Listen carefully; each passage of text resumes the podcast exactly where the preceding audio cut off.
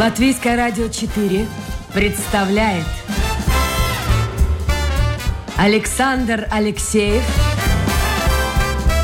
авторской программе Александр Студия.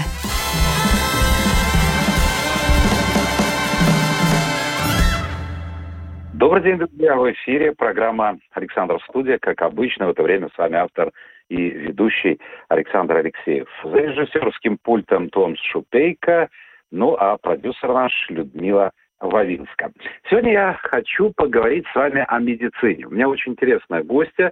Э, сразу же ее представлю. Ее зовут Алида Ване. Алида, доброе утро.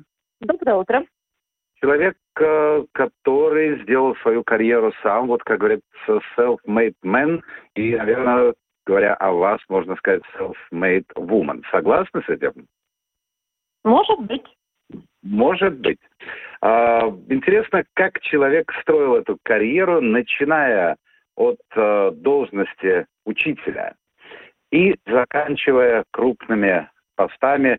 Сегодня моя гостья является членом правления Объединенной Балско-Гулбанской больницы и председателем правления Общества медицинских учреждений. Так что сегодня пойдет разговор о медицине. Тема вечная, можно посвящать не одну программу ей, но мы сегодня попытаемся взглянуть на медицину с несколько другой точки зрения. Мы будем говорить, собственно говоря, не о врачах. Мы будем говорить о проблеме номер один в медицине, о финансах, потому что все жалуются, ну, с одной стороны, медики жалуются, что недостаточное финансирование – мы, пациенты, жалуемся, что все очень дорого. Почему так происходит? Вот обо всем этом мне хотелось бы, Алейда, с вами поговорить сегодня. Но сначала, как проходил этот путь от учительницы до крупного менеджера? Ну, во-первых, я могу сказать, что самое главное, наверное, в моей жизни это все-таки образование. Э, и образование, образование, еще раз образование. Я э, была учительницей математики и закон, закончила Латвийский университет, физико-математический факультет. И это, наверное, говорит о том, какой у меня склад ума и как я, как мой мозг, даже вне зависимости от того, что я хочу или не хочу, складывает всякие кубики и делает за меня ту работу, чтобы вышел самый лучший результат. То есть я могу сказать большое спасибо тому, что я выбрала такую специальность, как математик, и э, я думаю, что это самое главное, что мне помогает. И второе, наверное, что очень помогает, и об этом многие говорят, говорят я, может, не, по-русски не смогу сказать правильное слово, вы мне э, скажите, это радошумс, Творческий момент. Э, э, да, да, значит, творческий момент. У меня отец был очень творческим, и от этого у меня тоже, как интересно это не казалось, математик, но мне очень нравится творчество. А кем был ваш отец? Он фотографировал, он э, э, немножко с живописью занимался. Ну, давайте посмотрим, что вы заканчивали. Латвийский университет, физмат. Да. Магистратура Латвийского университета – это уже экономический факультет, программа «Финансы и кредит». Да. И, наконец, докторатура Высшей школы Туриба. Да, э, как, как бизнеса Ладыба. Да. А вот скажите мне, пожалуйста, есть точка зрения, что все-таки в какой-то определенной сфере, ну, например, в медицине, на руководящих должностях должен работать человек, разбирающийся в этой сфере. Есть другая точка зрения. Неважно, не столь важно, где ты работаешь, главное, что у тебя есть опыт. Опыт, допустим, топ-менеджера, кризис-менеджера. А ведь вы, в общем-то, шли к медицине достаточно долго. Была работа в самых разных компаниях и очень серьезных компаниях. В той же Маунтес работали в гостинице Рига на очень высоких должностях. Вот а как вы считаете, нужно досконально разбираться в той сфере, в которой ты работаешь? Или можно уже в процессе работы всему обучиться? Ну, меня в медицину позвали в 2009 году, когда был самый большой кризис э, в нашем государстве, в том числе в медицине, когда э, обрезали весь бюджет, когда закрывали больницы, и может быть, в тот момент, э, не зная ничего об этой отрасли, действительно, я пришла в отрасль об, об этой отрасли, ничего не зная, не, не зная ни один пункт э, кабинетов министра и не читавший э, э законы о, о автоизвības лikumu, piemēram. То есть э, с одной точки зрения мне было проще ну, ну, посмотреть на эти процессы а, со стороны. У меня не было этого наслоения так принято, так надо делать, это само собой.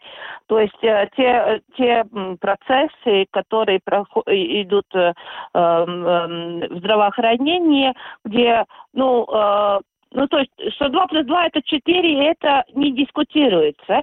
У меня сразу была дискуссия. А почему? Если написано, что это, э, что, э, ну, ну, нельзя это, тогда нельзя. А если этого не написано, а почему мы не можем попробовать это сделать по-другому? И, конечно, первые, мне кажется, 2-3 месяца я, ну, Э, есть мнение, что 24 часа мало, надо 25 час. Э, э, действительно так было, потому что я работала и сразу училась. Но чтобы учиться хорошо, мне очень, наверное, повезло с моими первыми учителями, которые мне действительно говорили правду, и очень большое спасибо Айскрауку с больницы травматологу сейчас Эрику Визулису и главному врачу Илона Марусе. Они действительно меня вели по этой медицинской дорожке, чтобы я не спотыкнулась на каких-то э, проблемных ситуациях, чтобы э, не только я была хорошим менеджером, но и э, при этом э, э, пациенты были в выигрыше э, насчет э, kvalitāti. Качество. Да, качество. То есть э, мы не можем на процесс э, медицины смотреть только с табулы Excel. Это невозможно. То есть не только, не только цифры. Там очень много тонких вещей, которых ты понимаешь в процессе результатов. Но и потому я им говорю огромное спасибо, потому что в 2009 года кризисе, когда Вайскропус больницы э, срезали 90% финансирования, и надо было что думать. Мы очень красиво вышли из этого, не потеряв врачей и медсестер, что потом, конечно, э, позволило Вайскропус больнице развиваться, потому что мы понимаем, что если нет медперсонала, то нет медицинского учреждения. То есть вы вывели больницу Айскропла, скажем так, из кризиса. Прошло пару лет, и в 2011 году Балтского самоуправления пригласил вас сделать тоже в объединенной больнице Баллы и Гулбана. Я правильно понимаю? Да, это так было. Там была ужасающая ситуация. Эм, и эм, очень это все было через «не могу», потому что каждый день, как я посмотрела, как я, ну, можно сказать, как я туда пришла, нанес пять тысяч латов э, убитками каждый день. И э, целый год не было оплачены налоги. Общие, общие, общие задолженности составляли более двух миллионов евро, ну, если перевести с латов на евро. Эм, были начаты эм, Э, э, евросоюзные деньги, э, чтобы attīstīt slimnīcu, и, и, и там были такие невероятные домыслы, что надо делать там в Гулбене второй операционный зал, и новые квадратные метры делать и так далее. И времени было очень мало, потому что там всюду сроки. А, но спасибо всему коллективу и опять спасибо всему медицинскому коллективу, наверное, что они поверили. И мы из этого всего вышли, и у нас теперь есть доход, и, и мы действительно до сегодняшнего дня жили уже довольно хорошо. Слушайте, вот вы рассказываете о своей работе кризис-менеджера. Я сейчас сразу вспоминаю на одном из телевизионных каналов, есть американские сериал, а, то есть документальный сериал, там а, в роли кризис-менеджера выступает человек очень опытный в сфере от, отельного бизнеса, гостиничного бизнеса. Его тоже приглашают фактически умирающую гостиницу, и он в течение нескольких дней пытается поставить ее на ноги. Но за ним идет охота, хедхантеры, потому что таких кризис-менеджеров, ну, немного в Латвии. А вас пытаются переманить в другое место? Пытались? А, ну, а, как-то так вышло, что я, ну, Балви, Гулбен больница у меня, ну, как была вторая работа. Я до 13 года работала в Айскрокловской больнице. В 2014 году меня пригласили э, Земелькурземес в больницу вести э, на, на время декрета, на, на время декрета э, Валдес Прекшадатаес. Цель управления. Да, я в детской, меня в детскую больницу приглашали, я там немножко работала. То есть, э, но все-таки, наверное, к сердцу ближе мне Балвы и Гулбены. И, ну, э, будем честны, мне уже не 30 э, и не 40, у меня уже за 50. И э, э, кризис-менеджер это, это очень нервная работа и э, когда ты решаешь какие-то проблемы, ну, ну, э, как будто бы кризиса у нас же больше нету, не было в больнице, но пришел ковид. И начался следующий кризис. И ты это все делаешь во вред себе. И... Ну, удовольствие от этого навряд ли вы работали бы, если не было бы вот этого кайфа. Нет, я не из-за кайфа. И мне очень говорят, ты, наверное, карьеристка. Нет, я не карьеристка. Я вообще-то очень хорошо себя чувствую, сидя дома и, э, или гуляя по природе и вязя, э, э, вяжу носки и, и мне я не адреналиноман, то есть мне я лучше себя чувствую, когда жизнь течет спокойно. Ну так любой, как ты чувствует себя человек. Э, то есть, нет, есть люди, которые все время надо острых ощущений. А, я не знаю, может, мне надо было лет 15 назад острые ощущения, или лет 10 назад, но эти острые ощущения, например, ковида, которые были э, ну, два года назад, э, ну, довольно больно по здоровью моему побили, и ты понимаешь, что ну, надо все-таки э, эти процессы ну, немножко больше с умом и не с таким, наверное, энтузиазмом, как 25 часов в сутки работать. Ну, тоже верно. Я напомню, друзья, что это программа «Александр Студия». Мы работаем в прямом эфире. У вас есть возможность задать вопросы наши гости. А в гостях у нас Алла Идвааны, член правления объединения Балбской и Губанской больниц, председатель правления общества медицинских учреждений. Если есть желание, пожалуйста, заходите в интернет, домашняя страничка Латвийское радио 4, программа Александр в студии. Ваше послание появится у меня на мониторе. Сегодня мы пытаемся, подходим медленно уже к разговору о финансировании медицины, что, мне кажется, сегодня вопрос, проблема глобальная э, для Латвии, это, это проблема номер один. Но вот э, скажите, Алаида, какое чувство было? Вы говорили клиника. Пять тысяч э, убыток, э, сумма убытков ежедневно. Это большие деньги, долги. Вот э, когда, благодаря вашим усилиям, вышли, я не знаю, уж на прибыль или, по крайней мере, э, на хороший результат, вот какое ощущение? Вот вы посмотрели эти цифры в таблице, вот что вы почувствовали?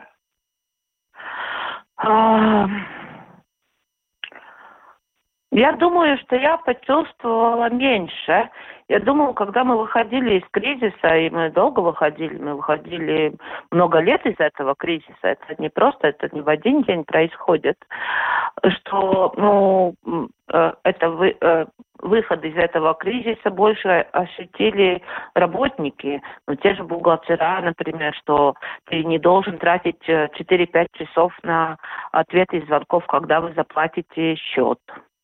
То есть это же мешает работать, что э, заведующий аптеки может спокойно, спокойно э, без умоления э, заказать лекарства. потому что там нет долгов, что работники начинают получать какие-то прибавки или бонусы, например, ну, хотя бы, например, новую одежду для работы или, или например, какие-то премии. Э, э, то есть, э, то есть я думаю, что этот выход больше чувствуют другие. Ты в один день понимаешь, о, у нас все получается, потому что ты же не только выходишь из кризиса, ты же думаешь, как заработать больше денег, чтобы быстрее выйти из этого кризиса, и ты все время не думаешь, как сократить расходы, а как правильно деньги вложить, чтобы в будущем это, эти деньги несли э, большее благо учреждению. А вот я хотел спросить еще о чем. Вы работали э, недолго, но работали э, советницей министра здравоохранения, да. госпожи Чакши. Вообще, э, интересная вещь. Во-первых, э, посмотрите сейчас, когда делили министерские портфели, мало кто хотел, мало какая партия хотела взять на себя эту ответственность. Ну, никто не хочет быть министром здравоохранения, потому что очень сложная сфера. С другой стороны, на моей памяти немало случаев, когда приходит руководитель, в том числе министр, пытается совершать реформу, проводить, но натыкается на непонимание или нежелание вот этих реформ со стороны медиков. Потому что медицинское сообщество, оно достаточно закрытое. Вы это не чувствовали на себе? Очень чувствую, чувствую до сих пор это. И э, я как э, единоличный менеджер ничего не могу сделать. Я могу сделать только найдя сообщников из сферы медицины, и только тогда идти вперед. Потому что э, медицина, в принципе, это очень консервативная.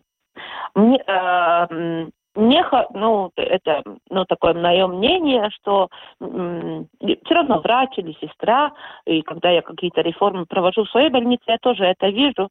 Мне вот э, этот склад, как у меня сейчас работа, меня это устраивает. Я не хочу ничего менять. До того, что если ты сделаешь ремонт и поставишь э, раковину в другом месте, это будет скандал. Потому что я вот так привык. Люди очень консервативны, и очень трудно их подтолкнуть на инновации. А давайте попробуем сделать по-другому. А, а, а попробуем так сделать. Из этого очень, очень, очень много надо разговаривать, и надо найти союзников. И это очень большое время у этого, у того же министра, он никогда не знает, сколько у него будет времени. Сто дней, полгода, год, два, четыре.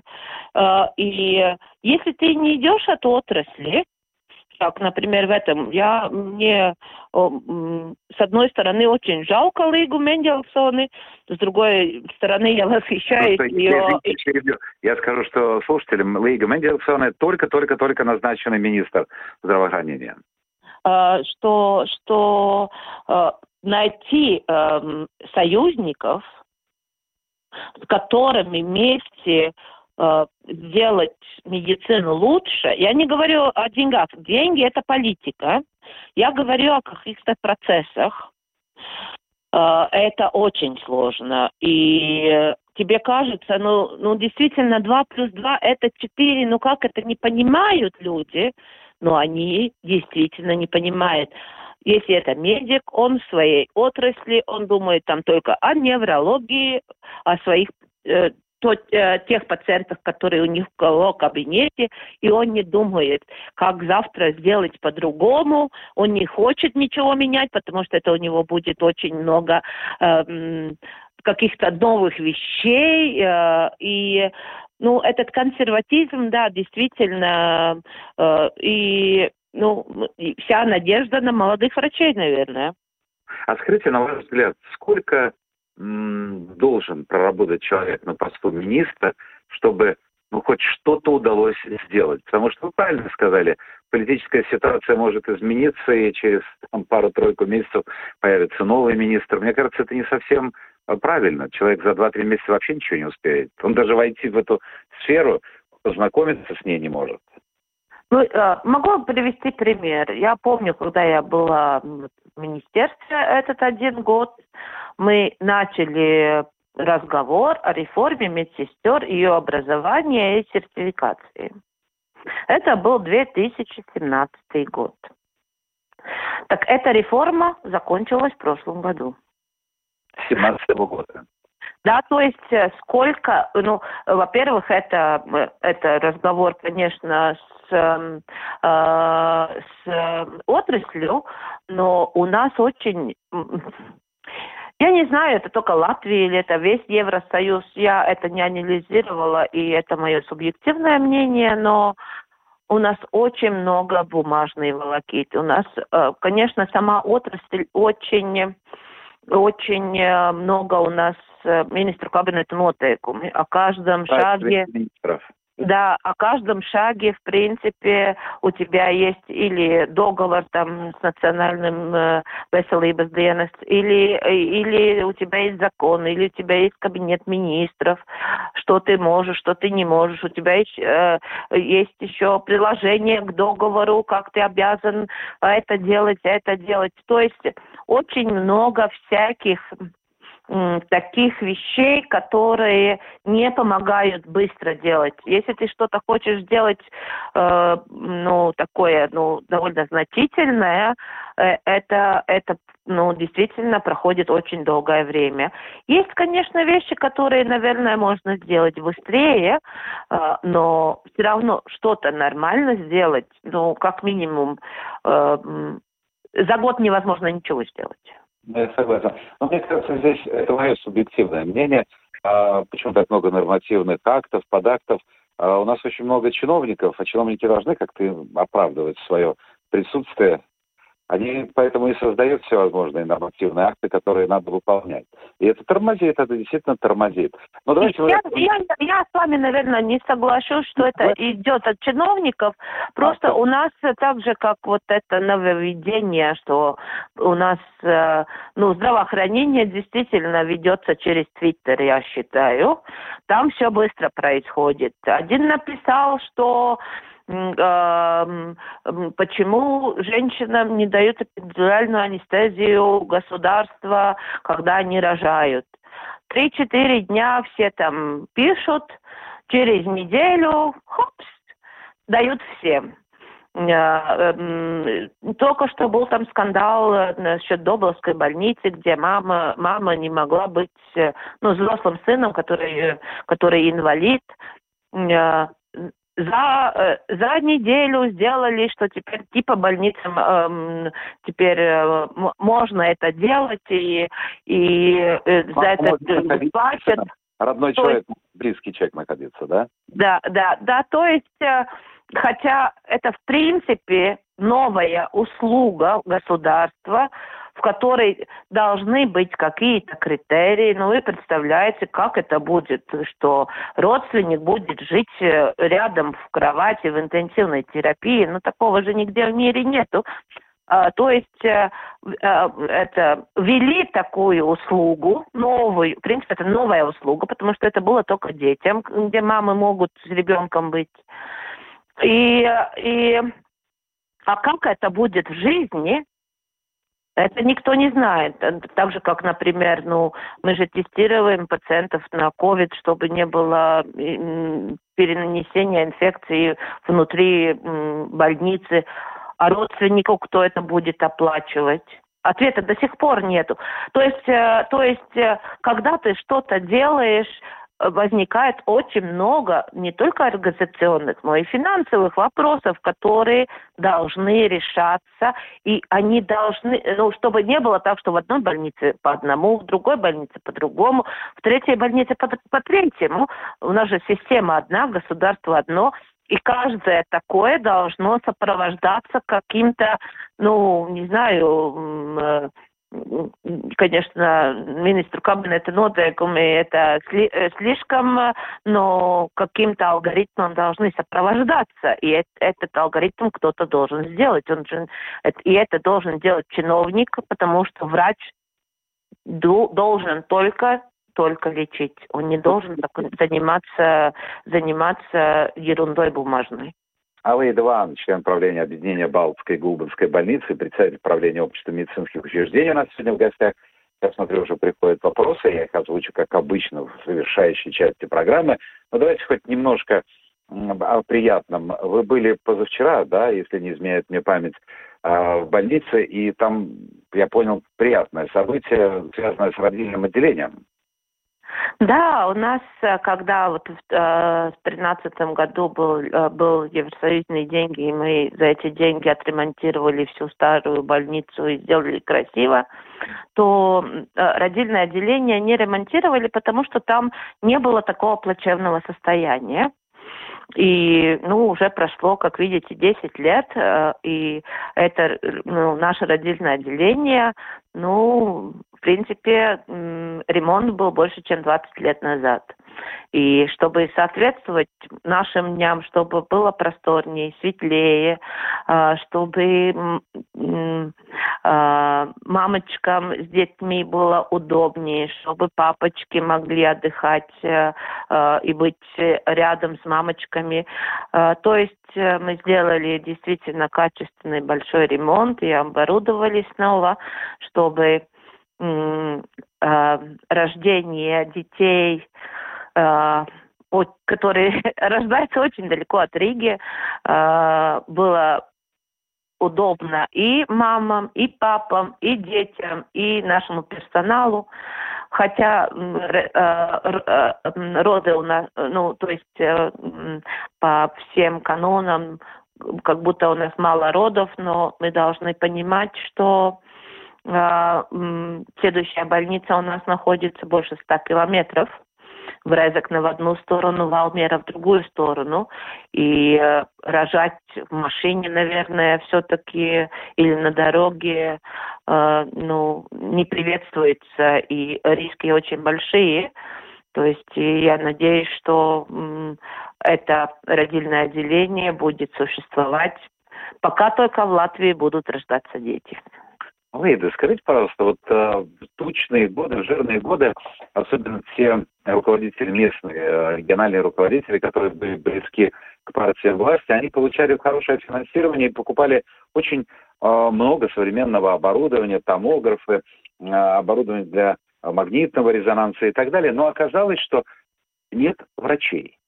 Вот с этим не столкнулась ваша больница? И вообще, вот если представить себе Крисбауэ, это 200 с лишним километров от Риги. Это фактически там километров 30-40, это уже граница. 40 а, километров это Гулбене.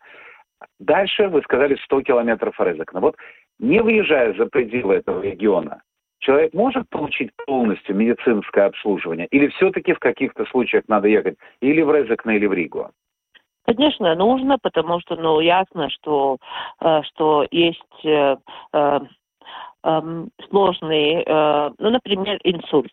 У нас нету инсультной, инсультной, инсультного отделения как такового. А, так же, как инфарктного отделения, будем говорить по-народному.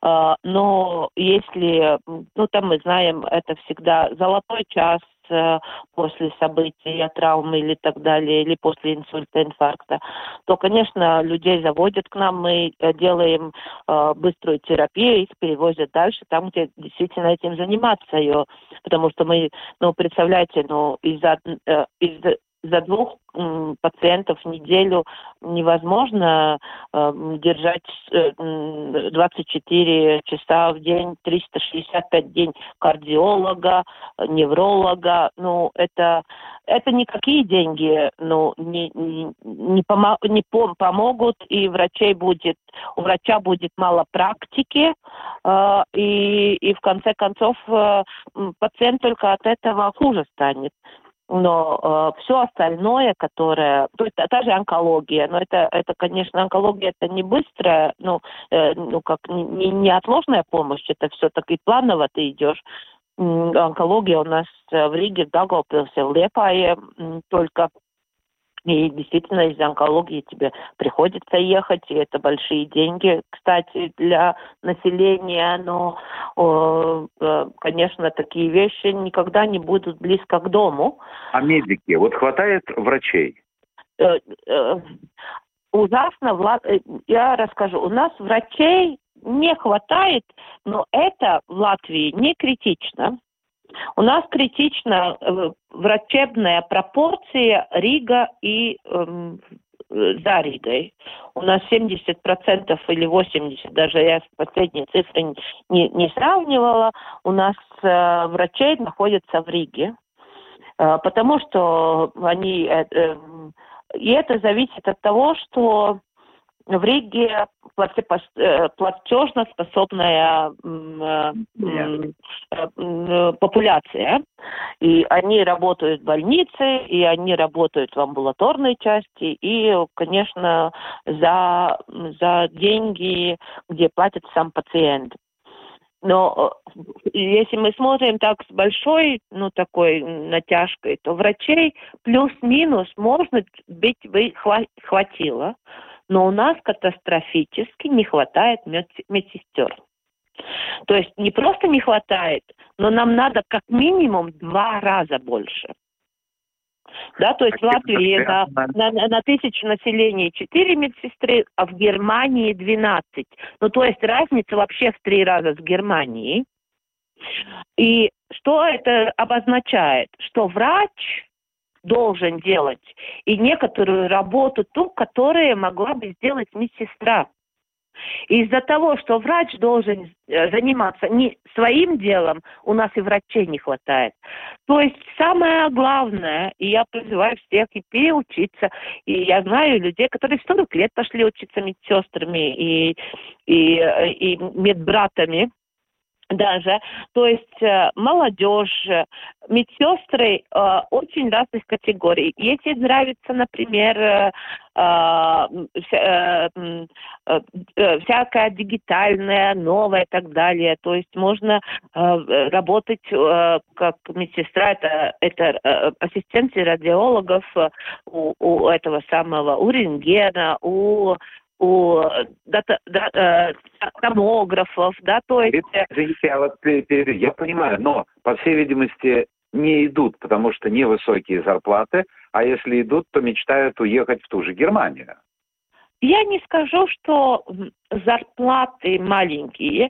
Медсестры, которые работают, они, я не, э, для, э, ну, э, они должны учиться там 3-4 года после среднего образования, и у них зарплата выше средней латвийской зарплаты. То есть, э, э, и ты знаешь, что эта профессия тебе всегда даст э, денег.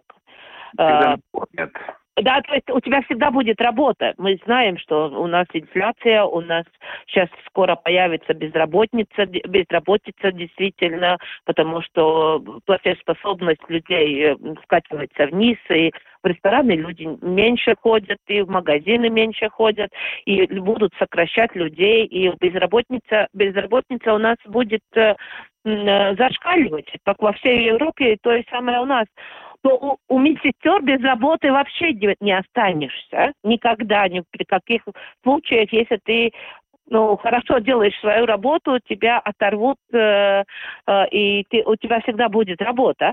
То есть там очень много плюсов.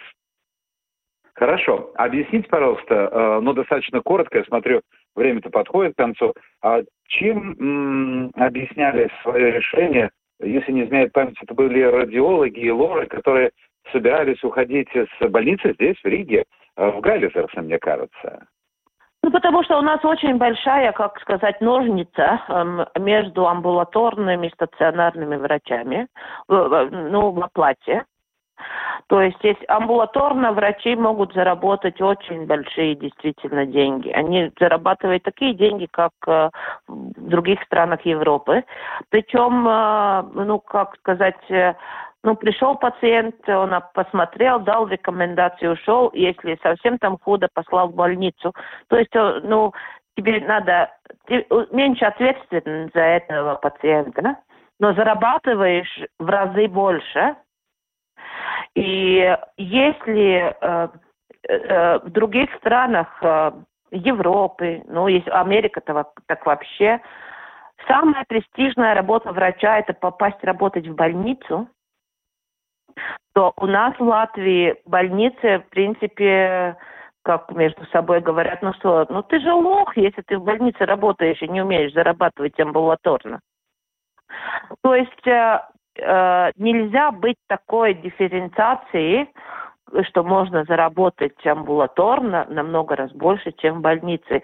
И, и если и если это не поменяется, то у нас в больнице будут все хуже врачи и все меньше врачей, которые смогут дать хорошую э, услугу пациенту.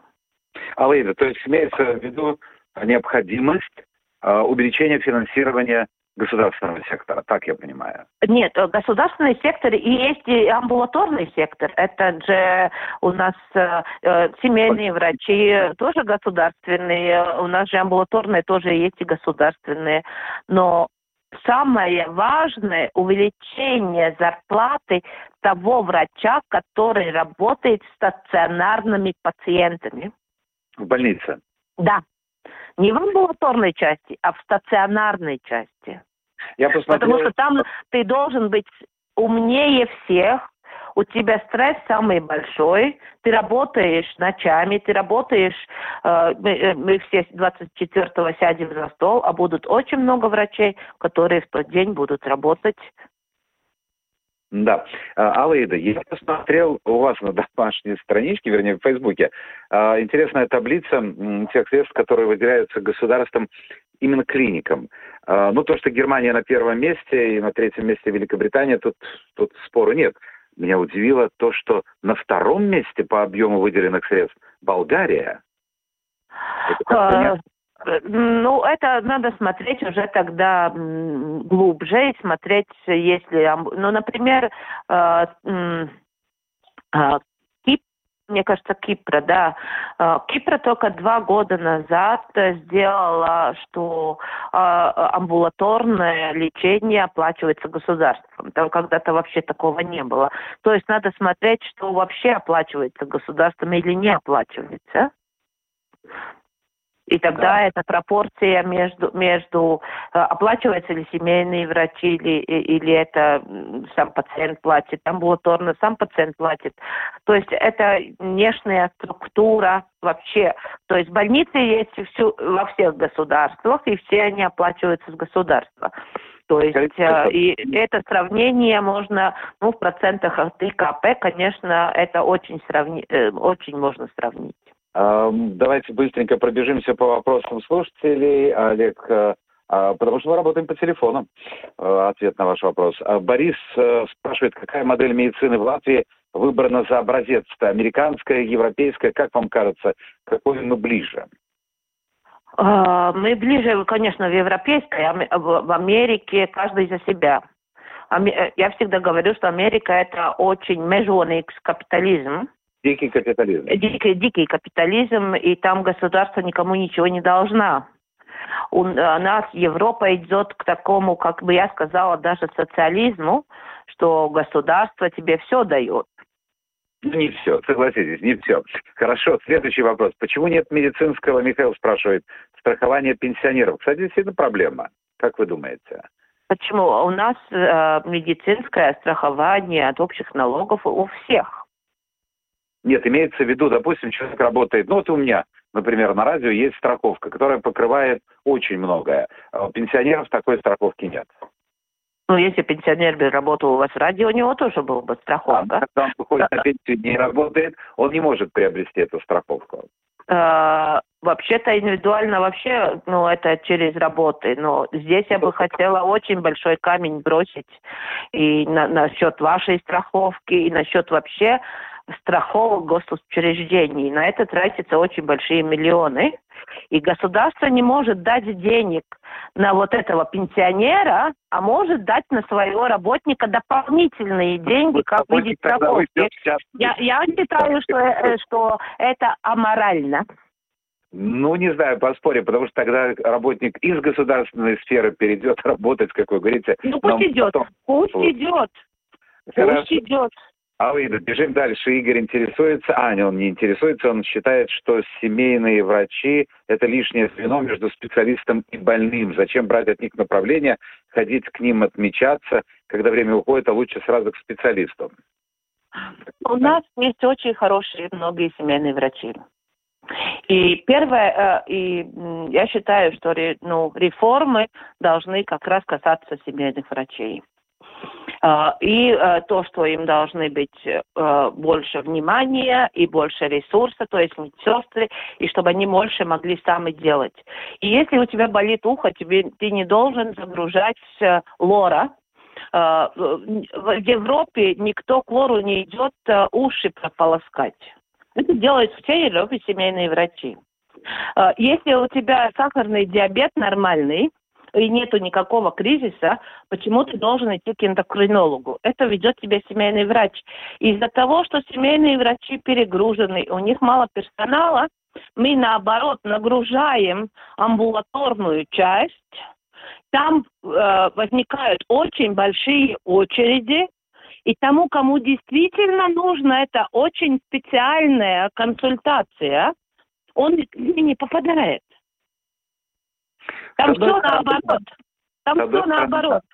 Но вы согласны, Алида, что сегодняшний институт семейных врачей как раз вот соответствует тому, что написал наш слушатель. Это как Нет, бы... Э, я не согласна, потому что есть очень, но у, у него, наверное, очень не повезло семейным врачом.